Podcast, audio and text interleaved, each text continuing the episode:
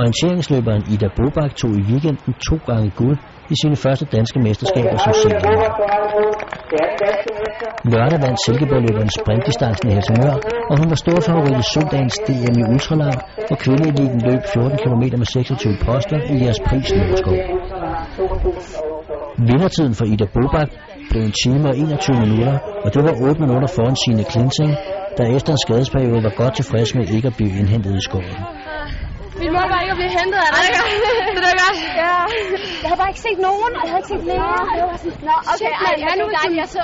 Fordi jeg var sådan lidt, ej, det kunne godt være, at hvis mere hun rammer rigtigt, så kunne hun løbe hurtigt. Det her, så var sådan, fuck, jamen, jeg er indhentet af læger. Så, så hentede jeg Mette der, og så da jeg kom tilbage henover her, så så jeg Inge, og så så jeg Lea. Så jeg var, yes! Jeg havde et rigtig godt løb i dag. Øhm, jeg kom ind i en god rytme fra starten og prøvede at presse på. Øhm, det var forholdsvis enkel orientering. Det handlede meget bare om at øh, bruge sit kompas og ligge lige på stregen. Øh, for eksempel på det her stræk, øh, 11-12, så løb jeg bare ud til marken, og så skulle jeg bare over og fange hej, øh, hegnet og det grønne over til næste hegn. Øh, så det var rimelig enkelt. Jeg tog meget lige på vejvalg. En gang imellem overvejede jeg, om jeg skulle ud på stierne. Øh, men jeg brugte egentlig ikke så lang tid på at planlægge. Der var sådan nogle rimelig store holdepunkter, enten nogle store marker eller nogle hegn. Hos herrerne var Tue Lassen fra Forborg forhåndsfavorit, men han blev desværre skadet under løbet. Og i stedet fik Idas storebror Søren Bobak vist, at han også kan være med på de længste distancer. Sikker guldmedalje til Søren Bobak, som søster Ida Bobak.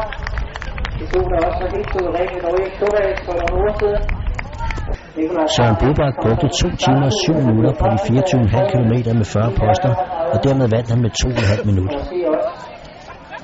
Øh, teknisk synes jeg, at jeg har løbet helt perfekt. Øh, fysisk vidste jeg ikke, at det ville blive en rigtig hård kamp, øh, så jeg forsøgte at ikke lægge alt for hårdt ud og disponere mine kræfter.